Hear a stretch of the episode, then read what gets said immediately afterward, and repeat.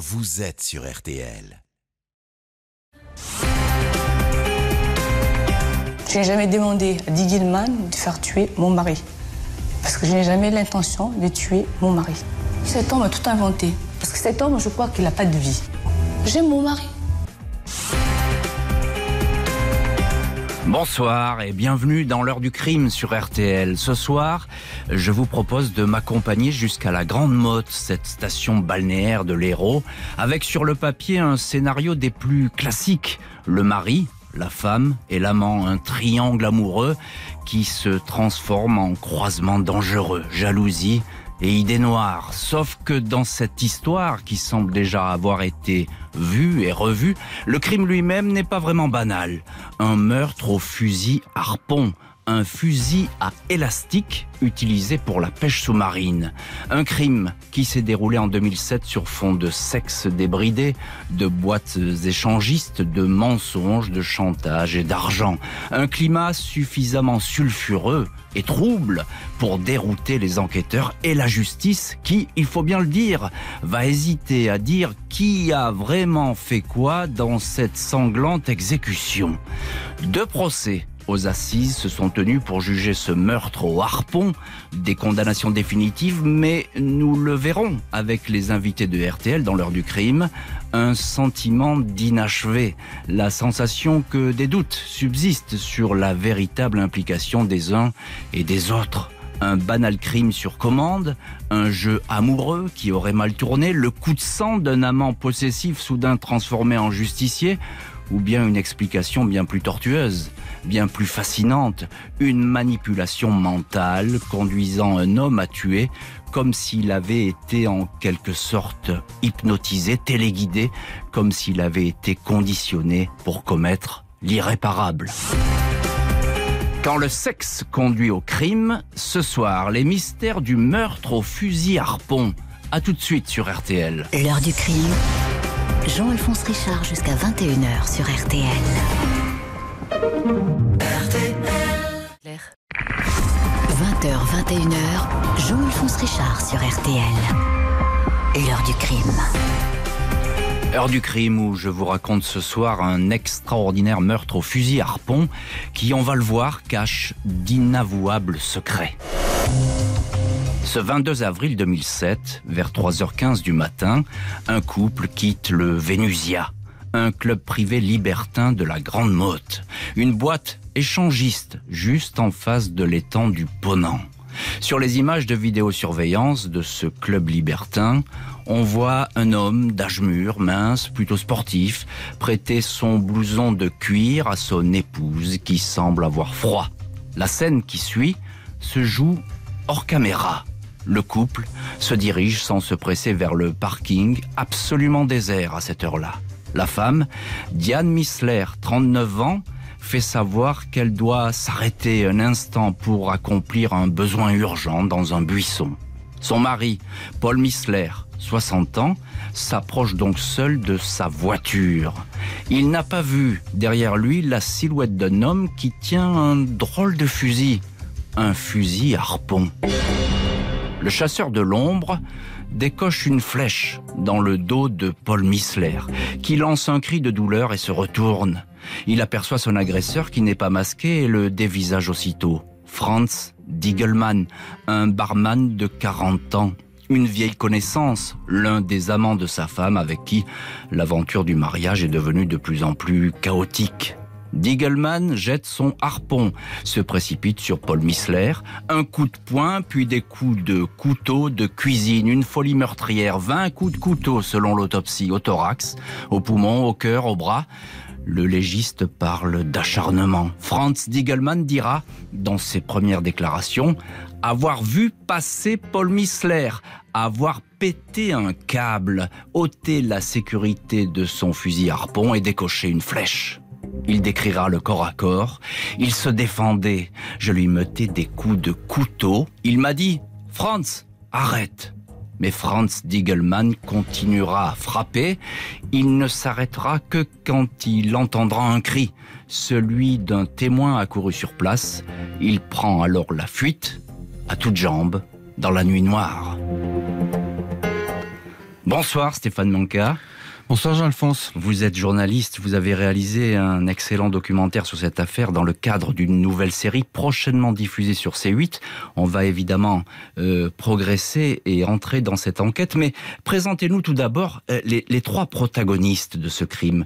Euh, qui sont-ils? On commence peut-être par la victime, Paul Missler. Paul Missler, 60 ans, c'est un petit notable de la région, banquier, euh, qui est en retraite depuis très peu mhm. et qui euh, qui est un homme euh, assez connu pour avoir euh, comment dire qui s'occupait de petites et moyennes entreprises de, de dans le financement. Il, il a une surface de notable. Oui, oui, oui, tout à fait. Il a de l'argent. C'est un homme qui a été marié avec une avec une fille et qui en 97, 98 finalement change un peu radicalement de vie. C'est-à-dire que il bon il il a gagné pas mal d'argent, sa fille est élevée et il va faire une mmh. rencontre dans un avion. Il va rencontrer une très très belle femme euh, franco-malgache euh, qui s'appelle Diane Missler. C'est Diane Missler. Donc alors Diane Missler, évidemment, elle vient d'un milieu plutôt modeste et euh, elle va assez rapidement se marier avec Paul, hein, c'est ça. Alors ils vont se marier très vite, on ne sait pas si elle vient d'un milieu modeste, parce que dès le début, elle est extrêmement étrange sur ses, euh, euh, sur ses origines. Elle va raconter être éventuellement la fille euh, illégitime d'un ministre, enfin, elle a très... Mais toujours est-il qu'effectivement, ils vont se marier en 1998. ils vont avoir un enfant et euh, c'est donc une c'est une nouvelle vie pour Paul Missler, mais une nouvelle vie un peu euh, comment dire euh, très éloignée de la précédente cette fois, puisque euh, finalement son union avec Diane est immédiatement signée euh, sous le sceau de l'union libre, on va dire. C'est ça, des, des mœurs un petit peu dissolues et des mœurs très libres. Et puis alors un mot quand même sur le tueur au harpon, le fameux Franz Diegelmann, ce serveur dans un bar local Alors lui est très éloigné. là maintenant, on n'est plus du tout dans la, dans la petite ou moyenne bourgeoisie euh, de, de, de la Grande Motte. Euh, Franz Diegelmann est né, euh, est, un, est, est, né en France, mais euh, il vient d'un milieu beaucoup plus modeste. -hmm. C'est un garçon qui a tenté l'aventure dans les îles, qui a monté une boîte de nuit. je ne sais plus si c'était à la Réunion ou et une aventure qui s'est très très mal finie. À point à pitre. Euh, merci. Voilà, à point d'appui. Et euh... oui, on, on, va, on parlera d'ailleurs de ces petits déboires judiciaires, mais qui sont pas très importants. Non, qui sont euh, pas très importants. Dites-nous, Stéphane Manca, comment se sont-ils connus? Quelle est la formation de ce triptyque amoureux? Oh, c'est Diane tient une boutique sur le quai le plus célèbre de la Grande Motte, une boutique de vêtements qui d'ailleurs appartient grande partie à son, à son, son mari. Et euh, Franz Diegelmann, suite à des, des déboires aussi bien amoureux que financiers, se retrouve serveur euh, serveur euh, dans un des grands bars de euh, dans, dans, dans, un de ces bars qui jouxte sa boutique.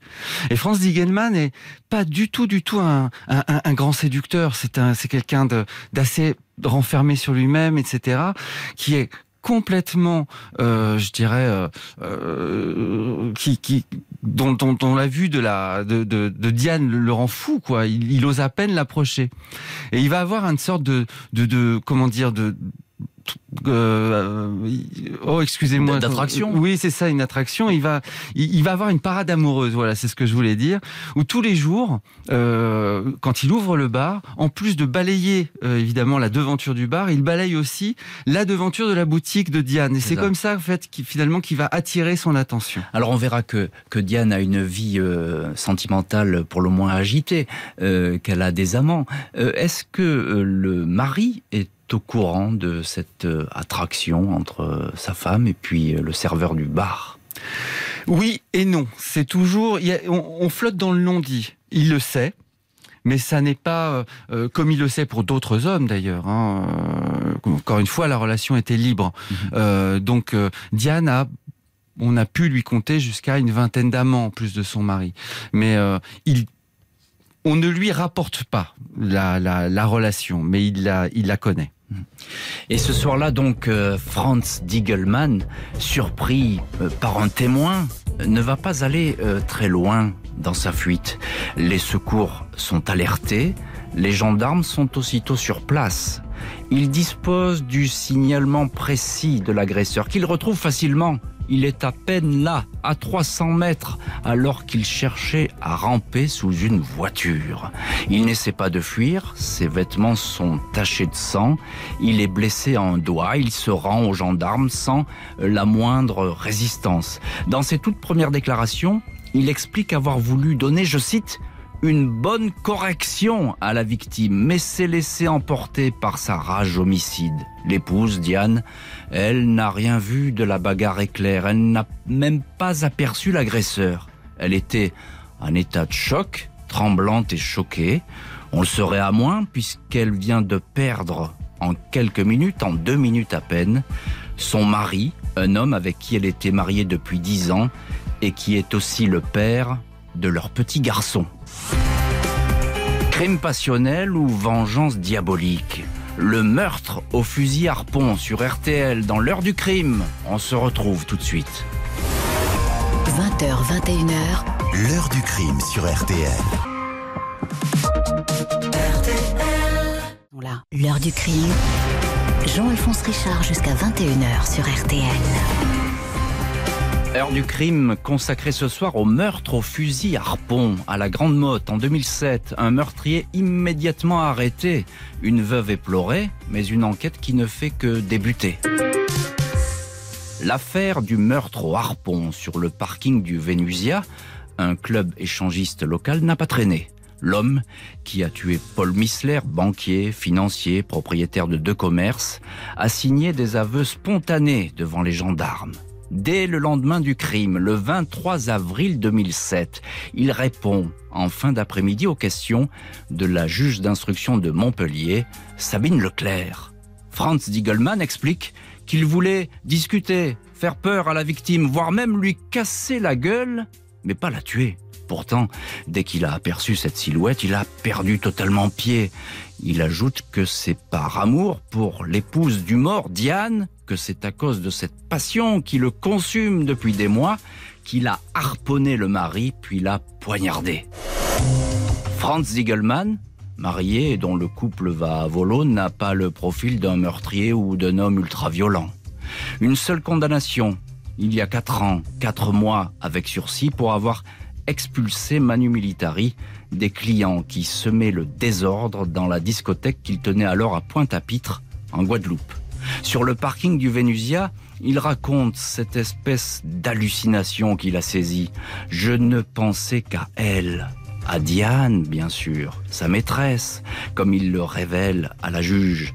Le mari, Paul Missler, il le connaissait pour avoir tenu un restaurant proche d'une boutique lui appartenant et pour l'avoir croisé dans le café où il travaille désormais, rien de plus. Franz Ziegelmann affirme qu'il a agi seul pour agresser Paul Missler. Aveuglé par sa furie, il n'aurait même pas aperçu ni entendu la voix de Diane. Il le répète, c'est pour elle qu'il a tué. Mais pourquoi? Tout simplement pour la sauver de l'emprise d'un mari qu'il présente comme un vicelard, un pervers qui la contraindrait à avoir des relations sexuelles, à participer à des partouzes, à fréquenter les clubs échangistes. Je ne pensais qu'à elle, victime de ses agissements, dit-il. Il ajoute, je sais que son mari organise des soirées avec des connaissances à lui pour réaliser ses fantasmes. Franz Diegelmann, c'est que Diane, l'épouse, lui, n'est pas consentante. Une jeune femme qui ne serait donc qu'une marionnette sexuelle dont les ficelles seraient tirées par un époux bien plus âgé qu'elle, un pornographe pervers. Comment sait-il tout cela Eh bien tout simplement parce que Diane le lui a dit. Maître Iris Christol, bonsoir. Bonsoir maître, j'espère que vous m'entendez. Ah oui, tout à fait, je vous entends. Voilà. Euh, bonsoir maître, vous avez été euh, l'avocate de Franz Diegelmann euh, dans cette affaire. vous souvenez-vous, quel homme est-il quand vous le rencontrez? Qu'est-ce qu'il vous dit à ce moment-là?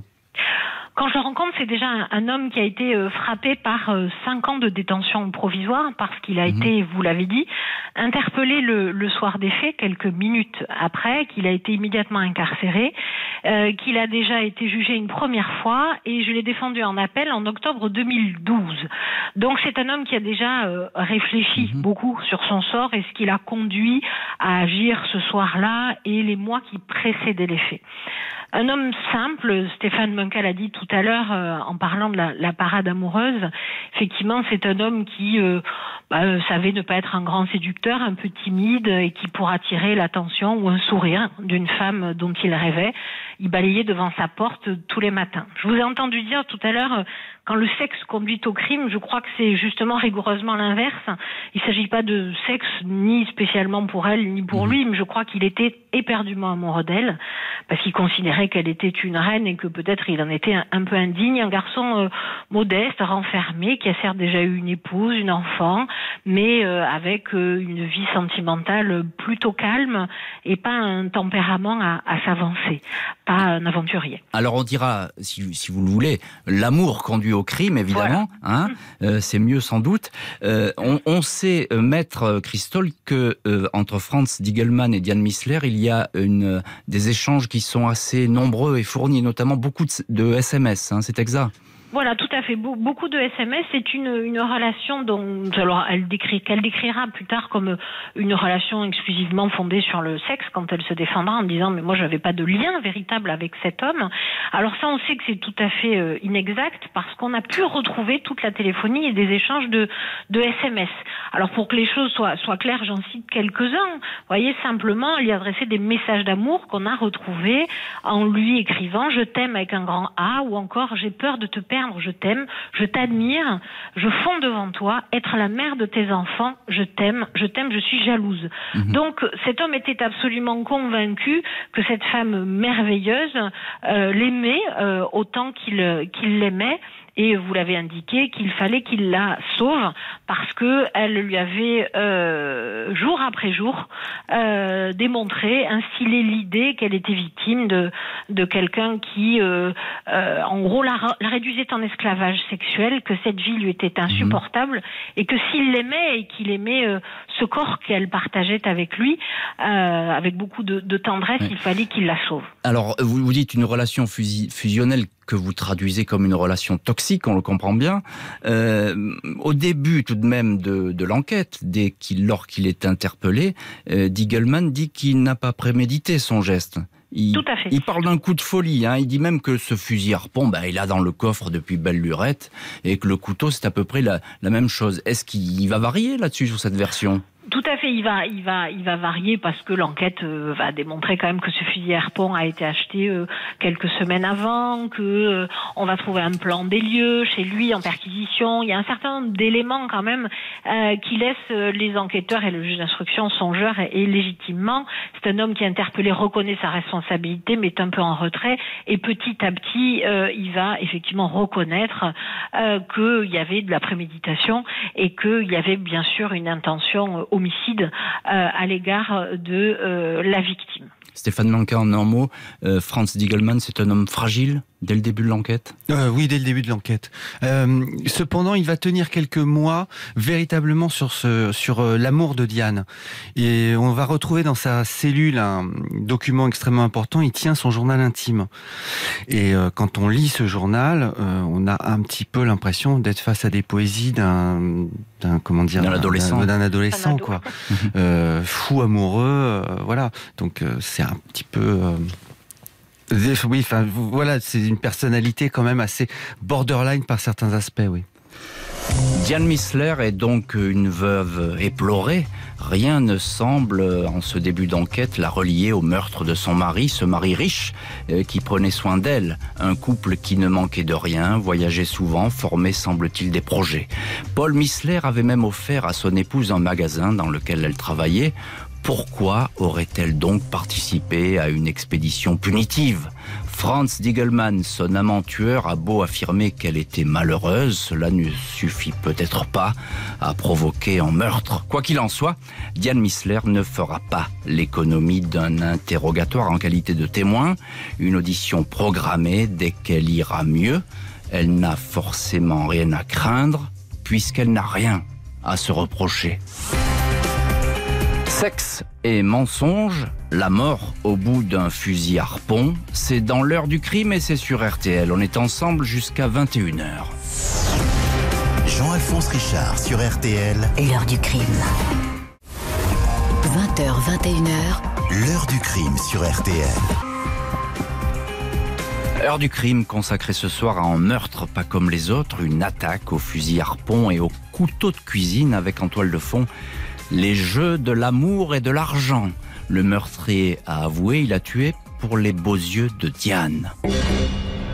Diane Missler est née le 4 septembre 1967 à Majunga, sur l'île de Madagascar.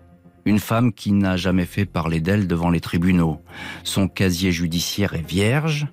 Il faudra attendre les analyses psychologiques, mais qui n'ont qu'une valeur consultative pour distinguer peut-être quelques failles dans sa personnalité et encore apprendre avec des pincettes. L'examen révélera une personnalité trouble, difficile à cerner, mais sans dysfonctionnement psychique majeur. Le rapport fera également état de tendance à la falsification de la vérité.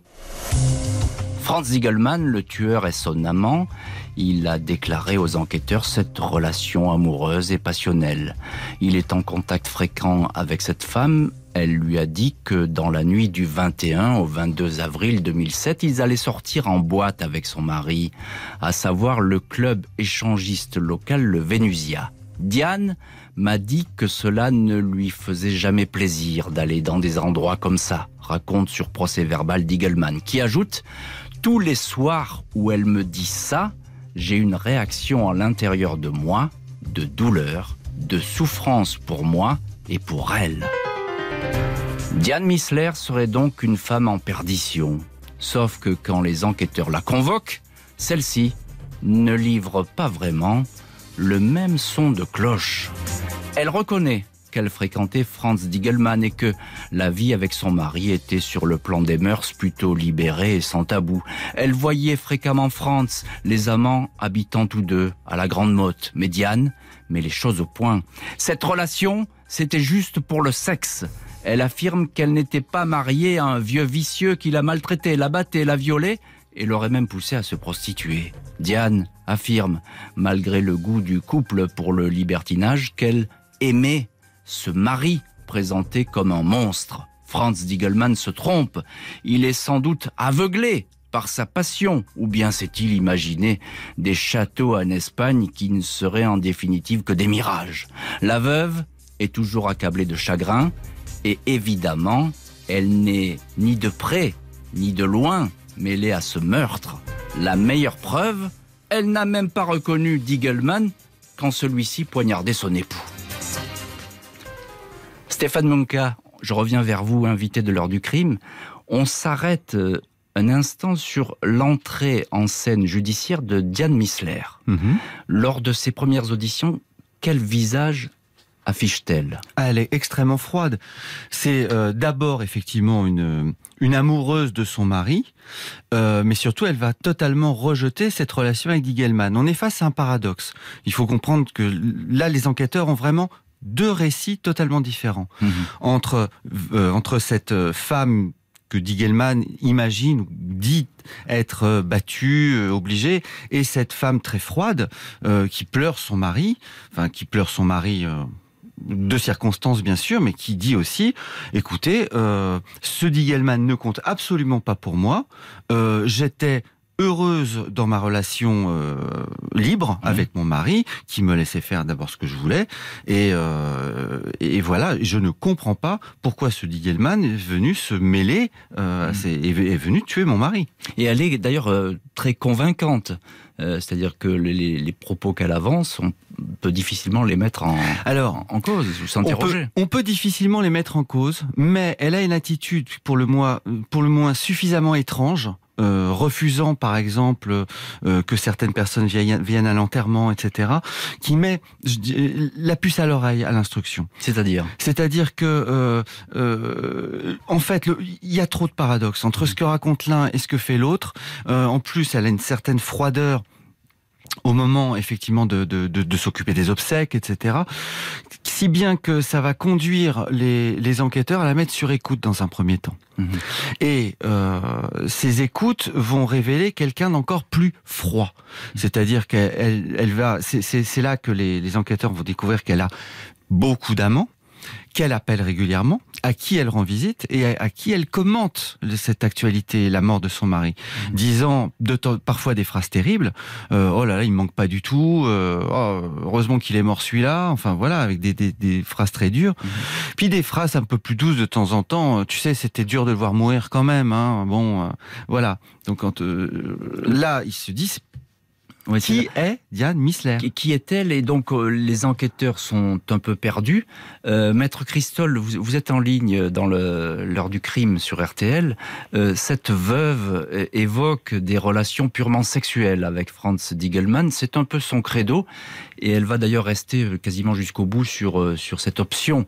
les enquêteurs pourtant ont le sentiment que cette relation était peut-être beaucoup plus assidue est plus fréquente que quelques 5 à 7 crapuleux, pourrait-on dire. Tout à fait. Euh, il y a des éléments euh, objectifs hein, qui démontrent que cette relation était beaucoup plus importante. Notamment, on trouve des, vêtements, des effets personnels euh, de Diane Missler au domicile de Franz Diegelmann. Celui-ci avait déjà réservé un, appartement parce que qu'il n'avait pas les moyens de payer tout seul. Alors on peut dire qu'il s'était inventé quelque chose très bien, mais on sait aussi qu'il s'envoyait des centaines d'appels et de SMS, hein, alors qu'il travaille à mmh. côté, des centaines par mois. On sait que le jour des faits, ils ont communiqué à 33 reprises, c'est pas rien.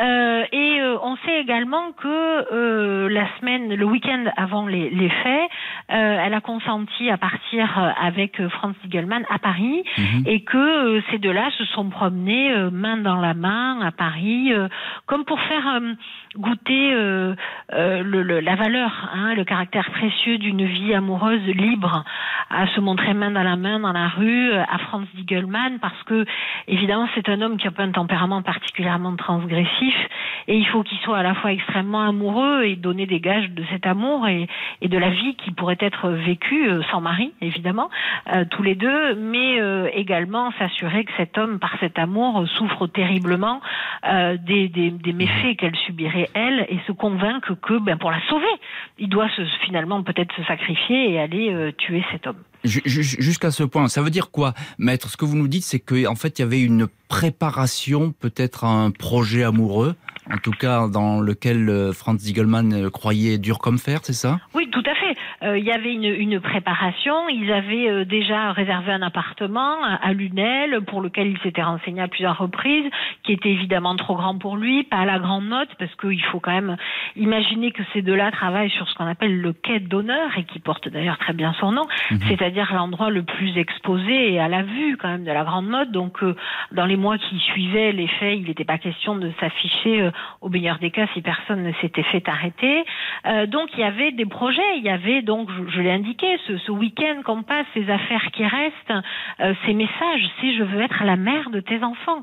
Mhm. Donc il y avait là quelque chose euh, du, de l'ordre du gage d'un amour indéfectible qui a euh, évidemment grisé cet homme euh, qui considérait que cette femme était quasiment trop bien pour lui et merveilleuse et se trouvait bah, justifié par cet amour et, et justifié de devoir la, la sauver parce qu'elle était en, en, grand danger. Alors je, je rejoins Stéphane Manca qui dit que quand il écrit, et on voit bien, il a quelque chose de l'ordre de, de, de l'ingénu, alors que c'est un homme, hein, normalement on utilise ce mot pour une jeune fille, mais il y a quelque chose d'un peu, d'un peu comme ça où cet homme tout simple, eh ben, euh, s'est cru euh, arriver avec une grande et magnifique histoire d'amour et peut-être que ben, s'est senti euh, héroïsé par le fait de devoir la sauver.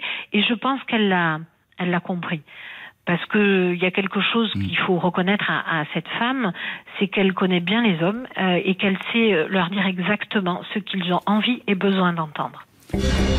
Un ingénu, comme vous dites, qui passe euh, désormais à l'offensive devant la justice, ce Franz Diegelmann, et puis Diane Missler qui se tire bien des affirmations de cet amant qui la présente comme une femme qui n'avait qu'une hâte, se débarrasser de son mari. C'est insuffisant pour la mettre en examen. Au terme de l'instruction, la juge considère qu'il n'y a pas de charge suffisante contre elle et qu'elle n'a pas participé à cette expédition punitive et meurtrière. Diane Missler est hors de cause. Elle peut se replier sur son chagrin et penser à son époux disparu. Sauf que le dossier va revenir comme un boomerang. Bientôt, la veuve ne va plus être présentée non plus comme une veuve éplorée, mais comme une veuve joyeuse, une épouse manipulatrice et intéressée. Meurtre au fusil harpon et s'il s'agissait d'un pacte criminel. L'enquête continue dans l'heure du crime. À tout de suite sur RTL. 20h, 21h, l'heure du crime sur RTL. Jean-Alphonse Richard.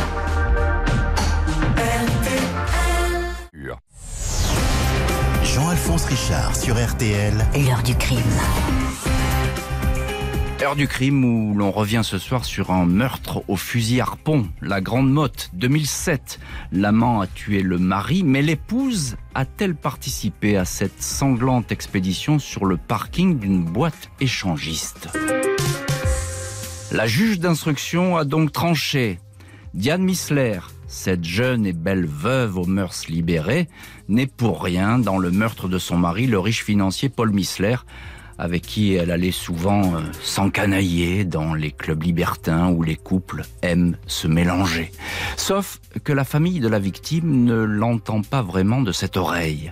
Elle fait appel du non-lieu de la juge d'instruction. La justice va alors réexaminer le dossier, recenser les présomptions, les charges à l'encontre de Diane, essentiellement fondées, il faut bien le dire, sur les déclarations et accusations de son ex-amant et meurtrier, le barman Franz Diegelmann.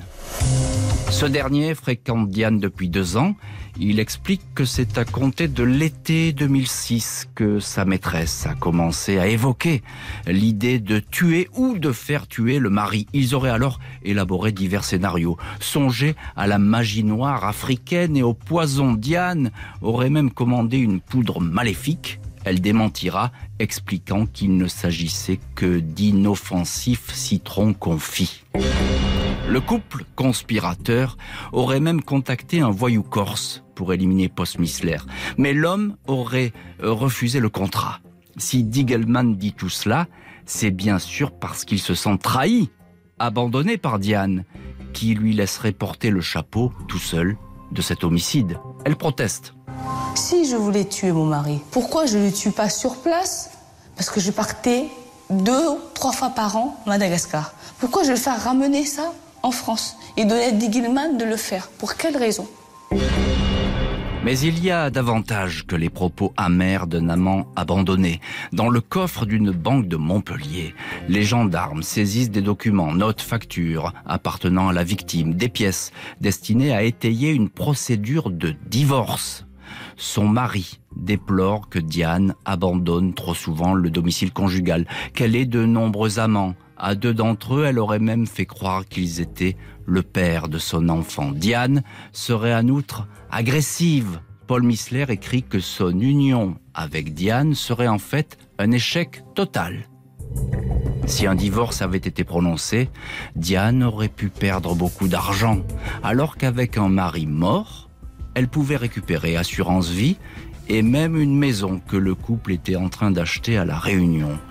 La chambre de l'instruction de Montpellier écrit alors la perspective du divorce constitue donc un mobile possible pour Diane Missler de faire disparaître son mari. Stéphane Manka voilà donc un projet de divorce qui tombe à pic et qui sert de mobile à la justice. Tout à fait. Mais j'ajoute, Stéphane, un curieux projet où un mari qui pratique l'échangisme reproche à sa femme son infidélité chronique. C'est un peu bizarre. Alors, il faut rentrer un peu dans l'intimité du couple Missler quand même pour comprendre comment ça fonctionne. C'est un. Euh, nous sommes effectivement face à des gens qui ont, comme vous avez dit, des mœurs légères, mais je pense que chacun a ses limites. Euh, quand euh, Paul Missler épouse Diane, il ne se doute pas que ces absences, et même après avoir euh, eu leur, euh, leur enfant, que ces absences seront si conséquentes et répétées. C'est une femme qui peut disparaître pendant 15 jours sans donner de nouvelles. Mmh. Euh, et ça, il va s'en plaindre. Mmh. Il va s'en plaindre assez vite. C'est-à-dire que dès 98, dès 99, elle, euh, il ne, il, ne remet pas en cause, si vous voulez, les relations qu'elle a avec d'autres hommes, mais le fait que partir 15 jours sans donner de nouvelles euh, et apprendre que euh, tel autre a été désigné comme le véritable père de l'enfant, il n'y a, y a, rien d'agréable là-dessus. ça, ça, le gêne beaucoup. Ça gêne beaucoup. On est, on est loin, je pense, de la disons de, de, la liberté que lui imaginait. C'est-à-dire qu'elle en prend beaucoup trop à son aise. Il y a des scènes en 2005 qui le prouvent. Les deux portent plainte l'un contre l'autre. Mhm. En 2005 pour coups et blessures. Ça va finir en médiation d'ailleurs.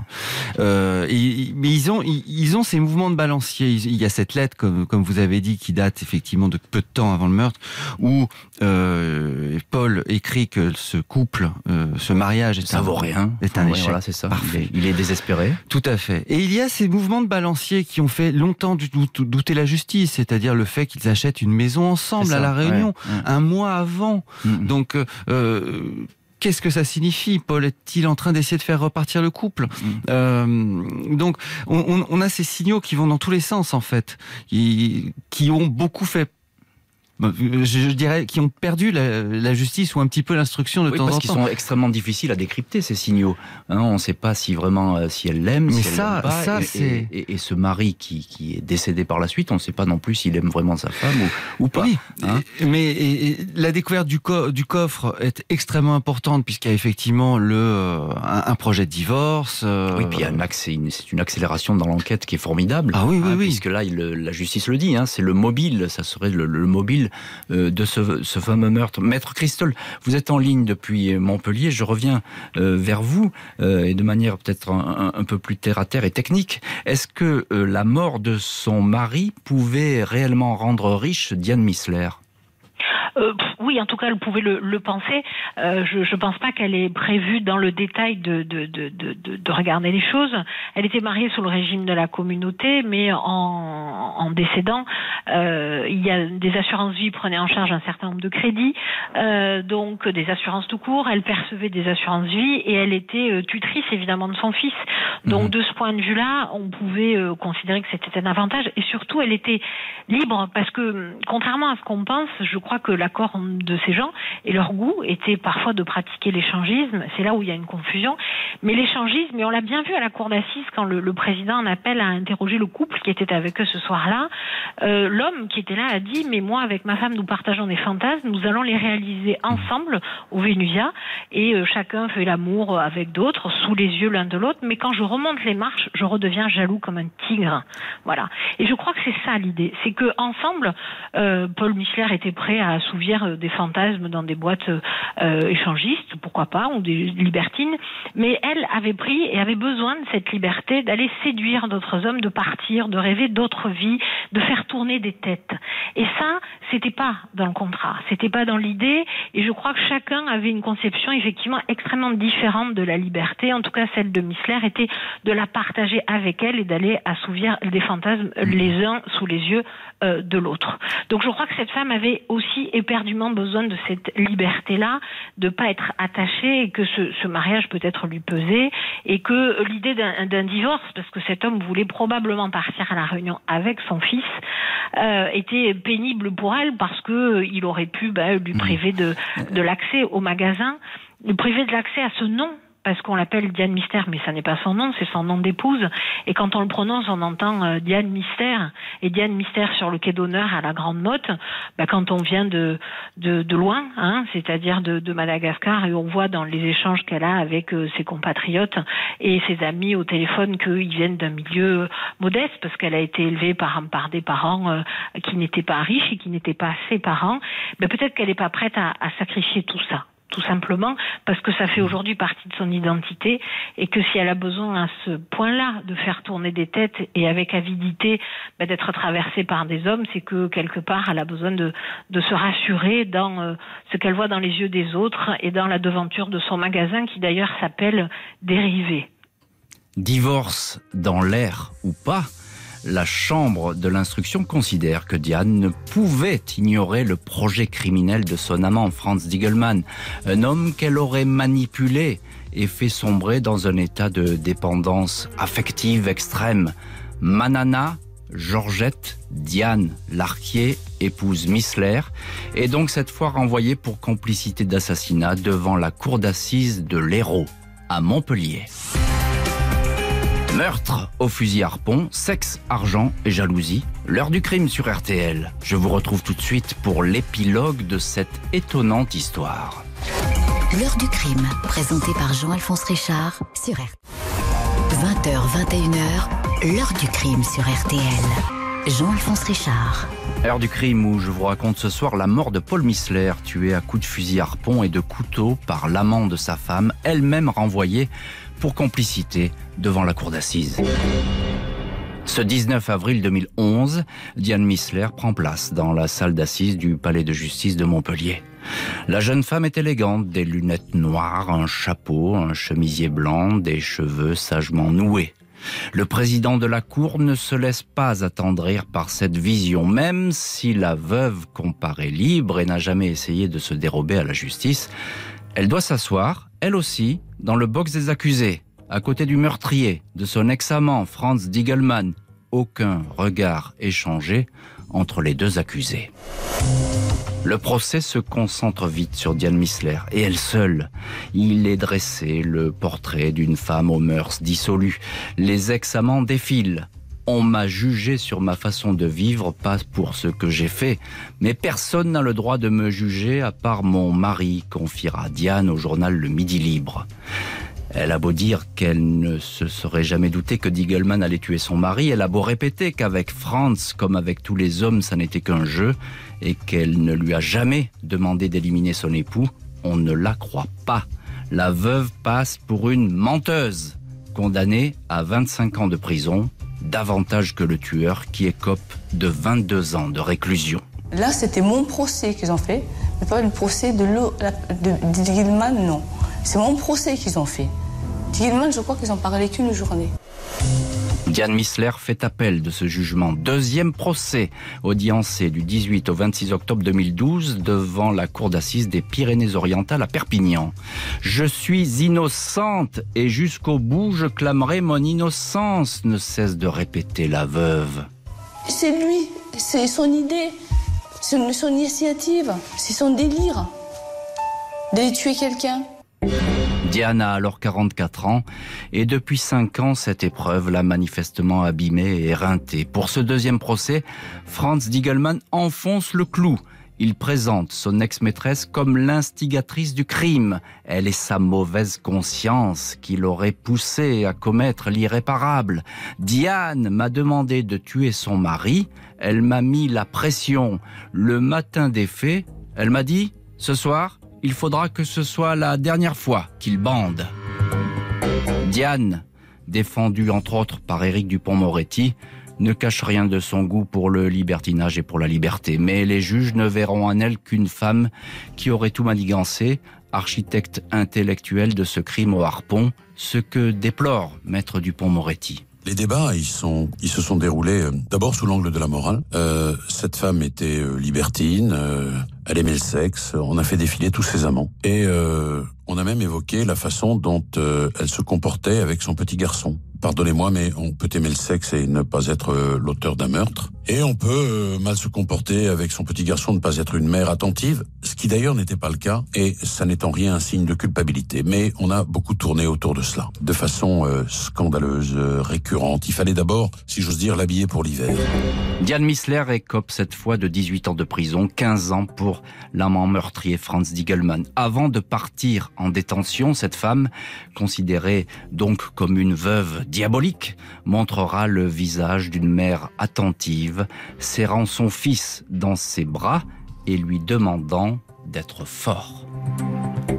Stéphane Manca, Diane Missler est sortie de prison cet été. Tout à fait. libération conditionnelle. Hein. Elle avait tenté un pourvoi en cassation, pourvoi rejeté. Mhm. Est-ce qu'elle vit toujours avec euh, cette volonté euh, très ancrée d'être innocentée? Elle n'a jamais reconnu son, n'a jamais reconnu sa culpabilité. Euh, voilà, il faut enfin, il faut, je crois, pour vraiment comprendre cette femme, j'ai eu la chance de parler avec son avocat là, au mois de, au mois de juillet, et j'aimerais être un petit peu être en défense avec euh, avec elle. Allez-y, bien sûr. Parce que euh, on tourne autour d'une notion depuis tout à l'heure qui est celle du mensonge. Et c'est vrai que euh, notamment au moment des procès, on a parlé d'un comportement histrionique. Elle est capable, Diane Missler, de raconter toute go à quelqu'un pour avoir son attention qu'elle est pilote de ligne. Hein. Mhm. et, et, elle va si loin dans ses mensonges parfois que on pourrait presque lui confier un 747 Donc, euh, si vous voulez, euh, euh, il n'a jamais été totalement clair sur le fait que Digelman n'est pas finalement un petit peu pousser ses propres fantasmes et qu'elle soit rentrée dans, dans, dans, dans, un jeu, dans, un, jeu, si vous voulez. Une espèce de, de, jeu amoureux qui serait devenu un, voilà. un, jeu pervers, un petit peu comme, comme des enfants. Digelman aimant, si vous voulez, des, des, des relations plus simples et je, je, je, je dirais, euh, voilà, souhaitant un, un, un, couple tout ce qu'il y a de plus euh, classique, euh, on peut très bien l'imaginer elle disant mais je, je, ne rêve que de ça, mais c'est mon mari qui m'en empêche, vous voyez. Euh, donc j'aimerais être un peu en, en, en défense, bien, malgré ces condamnations. Stéphane Manca, je vous pose la, la question est-ce que Diane Missler finalement n'a pas payé sa, sa, réputation de libertine et de veuve joyeuse? Euh, Ça a beaucoup été dit au procès. Je pense que je, je, un procès pour la morale, c'est ça que je veux vous dire. Euh, je, je, pense qu'Iris Christol sera bien meilleur que moi pour répondre à cette Christol, question. Maître Christol, vous êtes en ligne euh, euh depuis Montpellier. Euh, cette question, est-ce que Diane Missler n'a pas payé sa réputation non, je, je de femme légère? Non, je, je, je, suis absolument convaincue que, que non. Euh, et si effectivement, comme l'a dit euh, Éric Dupont-Moretti, euh, un certain nombre d'amants ont été appelés à la barre, c'était pas pour euh, mesurer le degré de sa sexualité ou son avidité de ce, de ce point de vue-là, mais c'était pour relater les mensonges qu'elle leur faisait et la façon dont elle pouvait leur expliquer. Elle était très malheureuse, qu'elle était très maltraitée. On l'a même entendu sur une écoute expliquer à un homme en pleurant qu'elle avait plus un sou, que son enfant quasiment mourait de faim, qu'il fallait qu'il lui envoie de l'argent, qu'elle était sur un quai d'une gare c'était tellement, on en était à pleurer, alors qu'on se rendait compte qu'en fait, elle était dans une cuisine chez un autre amant en train de faire à manger paisible et qu'elle racontait des mensonges. Mmh. Ils sont venus pour expliquer ça. Cette femme n'a pas été jugée euh, sur euh, ses mœurs. Je, je tiens à, à, préciser en plus qu'on s'est vraiment interrogé longuement sur la question de l'éthique de l'échangisme dont j'ai parlé tout à l'heure avec cet homme qui disait qu'il était jaloux comme un tigre en sortant. C'est resté très délicat euh, dans les débats parce que je pense que chacun mmh. était euh, très attaché à la liberté d'une femme et qu'on ne voulait pas ça. Je suis une femme, je, je pense que chacun l'aura entendu, et je, je n'aurais pas supporté de participer à un, un, tel procès. Et je vous dirais aussi euh, terminer là-dessus euh, le sort, parce que ces avocats souhaitaient que des femmes puissent juger euh, Diane Isler. Ils avaient récusé un certain nombre d'hommes, et le sort a voulu que la cour d'assises d'appel, qui est composée de trois magistrats et neuf jurés, donc douze personnes, que onze femmes et un homme, le président de la cour d'assises, juge Diane Missler. Je crois que personne euh, donc euh, en ce siècle euh, n'aurait mmh. voulu qu'une femme et, en tout cas pas ces onze femmes-là ne soient condamnées qu'en raison de sa liberté et de ses mœurs. Je pense que c'est pour d'autres raisons, au titre d'indices importants, majeurs, qui ont fini par dresser un tableau impressionniste, que chacun s'est convaincu que cette femme était coupable de ce pour quoi elle a été condamnée à 18 ans de réclusion criminelle, alors que Diegelman était également condamné pour les faits qu'il reconnaissait. Merci beaucoup, maître Iris Christol, d'avoir été l'invité de l'heure du crime. Merci beaucoup, Stéphane Manca, d'avoir été dans le studio de l'heure du crime. Émission préparée par Justine Vignot. Marie Bossard est réalisée par Marc Bisset. Et merci à nos confrères d'enquête criminelle pour les, les extraits pardon, sonores entendus au cours de cette émission.